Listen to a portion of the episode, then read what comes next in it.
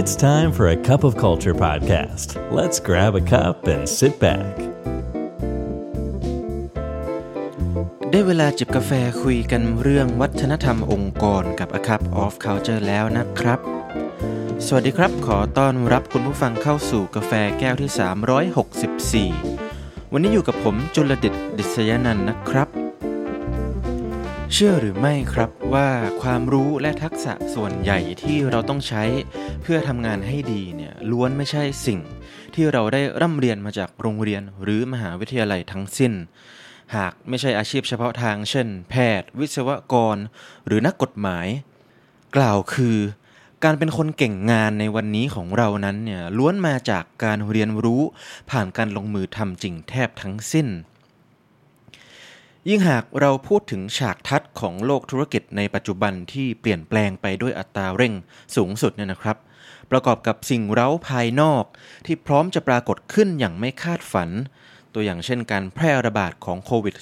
-19 ที่บีบบังคับให้หลายต่อหลายคนต้องเปลี่ยนสายงานไปเริ่มทำอะไรใหม่ ๆก็คงจะไม่เกินจริงแต่อย่างใดหากบอกว่าเราแทบต้องทิ้งสิ่งที่เราคิดว่ารู้ไปหมดทั้งสิ้นนะครับ และผลต่อเนื่องจากบริบทที่กล่าวมาข้างต้นนี้เอง ไม่ว่าจะเป็นการเปลี่ยนสายงานเพื่อสร้างโอกาสในการเสริมทักษะและประสบการณ์ใหม่ ๆ ให้กับตนเองก็ดี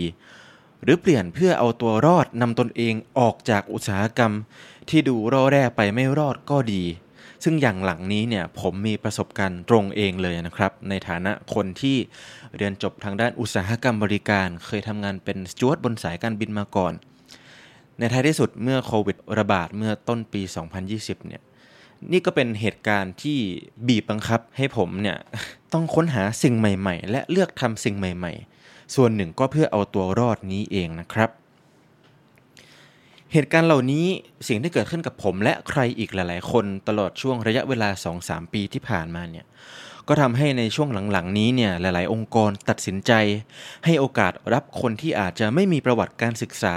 และประสบการณ์ตรงสักเท่าไหร่เข้ามาทำงาน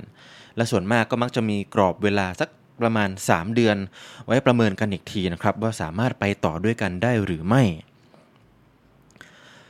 ระยะเวลา 3 เดือนที่ว่านี้กับการพิสูจน์ตนเอง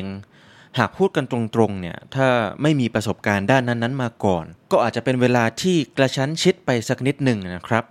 อย่างไรก็ดีการที่คนคนหนึ่งยังไม่ได้เก่งงาน หรือมีผลงานเป็นที่ประจักษ์ภายในระยะเวลาอันรวดเร็วเช่นนี้ มันหมายความว่าเขาคนนั้นเนี่ยถือเป็นผู้ที่ไม่มีศักยภาพที่จะเติบโตหรือไม่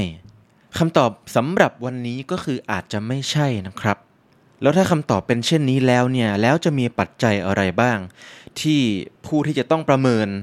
ผ่านโปรให้กับพนักงานเนี่ยจะสามารถหยิบยกขึ้นมาพิจารณาประกอบการตัดสินใจได้ว่า แล้วใครควรไปต่อหรือพอแค่นี้ ในฐานะผู้ประเมินหลาย ๆ ท่านก็อาจจะตอบว่าอาจจะ หยิบยกชื่อเสียงของมหาวิทยาลัยแล้วก็เกรดตอนที่จบมาเนี่ยมาประกอบ เพราะมันก็อาจจะเป็นชิ้นของข้อมูลที่ทำให้พออนุมานได้ว่า หากในอดีตเคยทำได้ดี ประวัติศาสตร์ดีๆ นั้นเนี่ยก็อาจจะซ้ำรอยใหม่ได้ในอนาคตในภายภาคหน้านะครับ หากแต่ว่านี่ก็อาจจะยังไม่ใช่มาตรชี้วัดที่แม่นยำมากพอ ดังนั้นจึงเกิดคำถามต่อมาว่าแล้วยังมีปัจจัยอื่น ๆ ใดอีก ที่จะช่วยให้สามารถประเมินพนักงานได้อย่างแม่นยำ ฉะนั้นแล้วเราก็มาดูคำตอบไปพร้อม ๆ กันในกาแฟแก้วนี้เลยนะครับ คุณสมบัติแรกครับที่ผู้ประเมินสามารถมองหาได้จากพนักงานเนาะในช่วงระยะเวลา 3 เดือนแรกก็คือ ownership of mistake and resilience ก็คือดูว่าพนักงานคนนั้นเนี่ย แสดงความเป็นเจ้าเข้าเจ้าของของสิ่งที่ตัวเองรับผิดชอบหรือเปล่า และเมื่อเกิดความผิดพลาดขึ้นแล้วเนี่ยพนักงานคนนั้นมีทักษะ resilience ที่จะสามารถกลับขึ้นมาจากความล้มเหลว ได้เร็วแค่ไหนนะครับจัวหัวแบบนี้นะครับว่าการประเมินอนาคตของพนักงานด้วยประวัติด้านการศึกษาเนี่ยเพียงมิติเดียวเนี่ยอาจจะเป็นวิธีการที่ผิด เหตุเพราะการทำคะแนนสอบดีๆ นั้นเนี่ย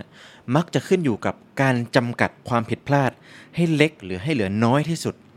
โดยสามารถเก่งคำตอบที่ถูกต้องได้ล่วงหน้าด้วย สมัยเป็นนักเรียนนักศึกษาหากเตรียมตัวมาดีพออ่านหนังสือมากพอเนี่ยเมื่อเข้าห้องสอบ เราก็จะรู้แล้วว่า เราจะถูกถามอะไรและควรตอบอะไร แต่การประสบความสำเร็จในที่ทำงานนั้นเนี่ยเป็นสิ่งตรงกันข้ามนะครับ เพราะมักจะต้องตอบคำถามในสิ่งที่ยังไม่มีคำตอบมาก่อน จึงมีแนวโน้มว่าจะต้องกล้าเสี่ยง กล้าทำผิดพลาด เพื่อค้นหาคำตอบ ทักษะสำคัญที่แยกคนประสบความสำเร็จในระยะยาวออกจากคนทำงานทั่วไป คือทักษะการลุกกลับขึ้นมาใหม่ ภาษาอังกฤษใช้คำว่า recover from mistakes ดังนั้นในช่วงแรกที่พนักงานใหม่เริ่มทำงานเนี่ย เราจึงควรมองหาความกล้าคิดกล้าแสดงออกกล้าลงมือทำตลอดจนถึงความกล้ารับผิดชอบในหน้าที่ของตนเอง เมื่อเกิดความผิดพลาดขึ้นก็ไม่อายที่จะเข้ามาแจ้ง แล้วก็ตั้งคำถามถึงวิธีพัฒนาเพื่อทำให้ดียิ่งขึ้น จนเกิดเป็นความเข้าใจในบทบาทของตนเองอย่างท่องแท้ในที่สุดนะครับ คุณสมบัติข้อที่ 2 ครับ humility หรือความอ่อนน้อมถ่อมตน โดยทั่วไปเนี่ยสิ่งที่คนประสบความสำเร็จในระยะยาวมีเหมือนเหมือนกัน คือความอ่อนน้อมถ่อมตนนี้เองนะครับ ซึ่งทักษะนี้ไม่ได้หมายถึงความโอนอ่อนผ่อนปรนกับทุกเรื่อง จนขาดซึ่งความมั่นใจและเด็ดเดี่ยว หากแต่หมายถึงความตระหนักรู้ว่าทุกความสำเร็จเนี่ยประกอบไปด้วยหลายปัจจัยที่มากกว่าตนเองเป็นศูนย์กลาง โดยเฉพาะทีมเวิร์กหรือการทำงานร่วมกับผู้อื่น เมื่อตระหนักแล้วว่าการทำงานหนักอย่างเดียว ไม่ใช่คำตอบสุดท้ายต่อความสำเร็จ คนที่มีทักษะเช่นนี้จึงมักให้เครดิตผู้อื่นอยู่เสมอ และปฏิบัติต่อผู้อื่นต่อเพื่อนร่วมงานด้วยความเคารพ และทักษะที่สองนี้ก็ไม่ยากจนเกินไปที่ผู้ประเมินจะสังเกตเห็นได้นะครับ แม้จะมีระยะเวลาเพียงสั้น ๆ เพียงไม่กี่เดือนก็ตาม ทักษะข้อสุดท้ายข้อที่ 3 ครับ a willingness to listen หรือการเป็นผู้ฟังที่ดี จะมีคนอยู่บางประเภทนะครับ ที่คิดว่าตนเองเนี่ยรู้มากพอแล้วเมื่อผ่านไปสักระยะหนึ่ง และก็ปฏิเสธที่จะรับฟังความคิดเห็นของผู้อื่น หรือทำเหมือนฟังพอเป็นพิธีเท่านั้น เมื่อไหร่ก็ตามที่คนเหล่านี้ไม่อยากรับรู้ความเคลื่อนไหวของสภาพแวดล้อมโดยรอบท่ามกลางโลกธุรกิจที่ปรับตัวอยู่ทุกเมื่อเชื่อวันเนี่ยเมื่อนั้น ปลายดาบที่คมในวันนี้ก็อาจจะทื่อเอาได้ในวันหน้านะครับ จาก 3 ทักษะที่กล่าวมานี้จึงอาจสรุปได้ว่า ในโลกปัจจุบันที่หลาย ๆ องค์กรด้วยความใจกว้าง แล้วก็อยากให้โอกาสคนเนี่ยจึงรับคนเข้าทำงานแม้จะไม่มีประสบการณ์ตรง และให้โอกาสในการพิสูจน์ตนเองนะครับ สิ่งสำคัญที่ควรเฝ้าสังเกตเพื่อมองหาศักยภาพ ในการเติบโตระยะยาวของพนักงานใหม่เหล่านี้ ก็คือการที่พวกเขาเหล่านั้นเป็นคนตื่นรู้ต่อสิ่งรอบตัวอยู่เสมอ สนใจและตั้งคำถามกับเพื่อนร่วมงาน พร้อมปฏิบัติต่อผู้อื่นด้วยความเคารพและให้เกียรติ นี่จึงจะพอการันตีได้ว่าคนคนนั้นมีโอกาสประสบความสำเร็จกับองค์กรในระยะยาวนะครับวันนี้กาแฟหมดแก้วแล้วครับ อย่าลืมนะครับ ไม่ว่าเราจะตั้งใจหรือไม่ก็ตามวัฒนธรรมองค์กรก็จะเกิดขึ้นอยู่ดี แล้วทำไมเราไม่มาออกแบบและสร้างวัฒนธรรมองค์กรที่เราอยากเห็นกันล่ะครับ ขอบคุณครับ And that's today's Cup of Culture. See you again next time.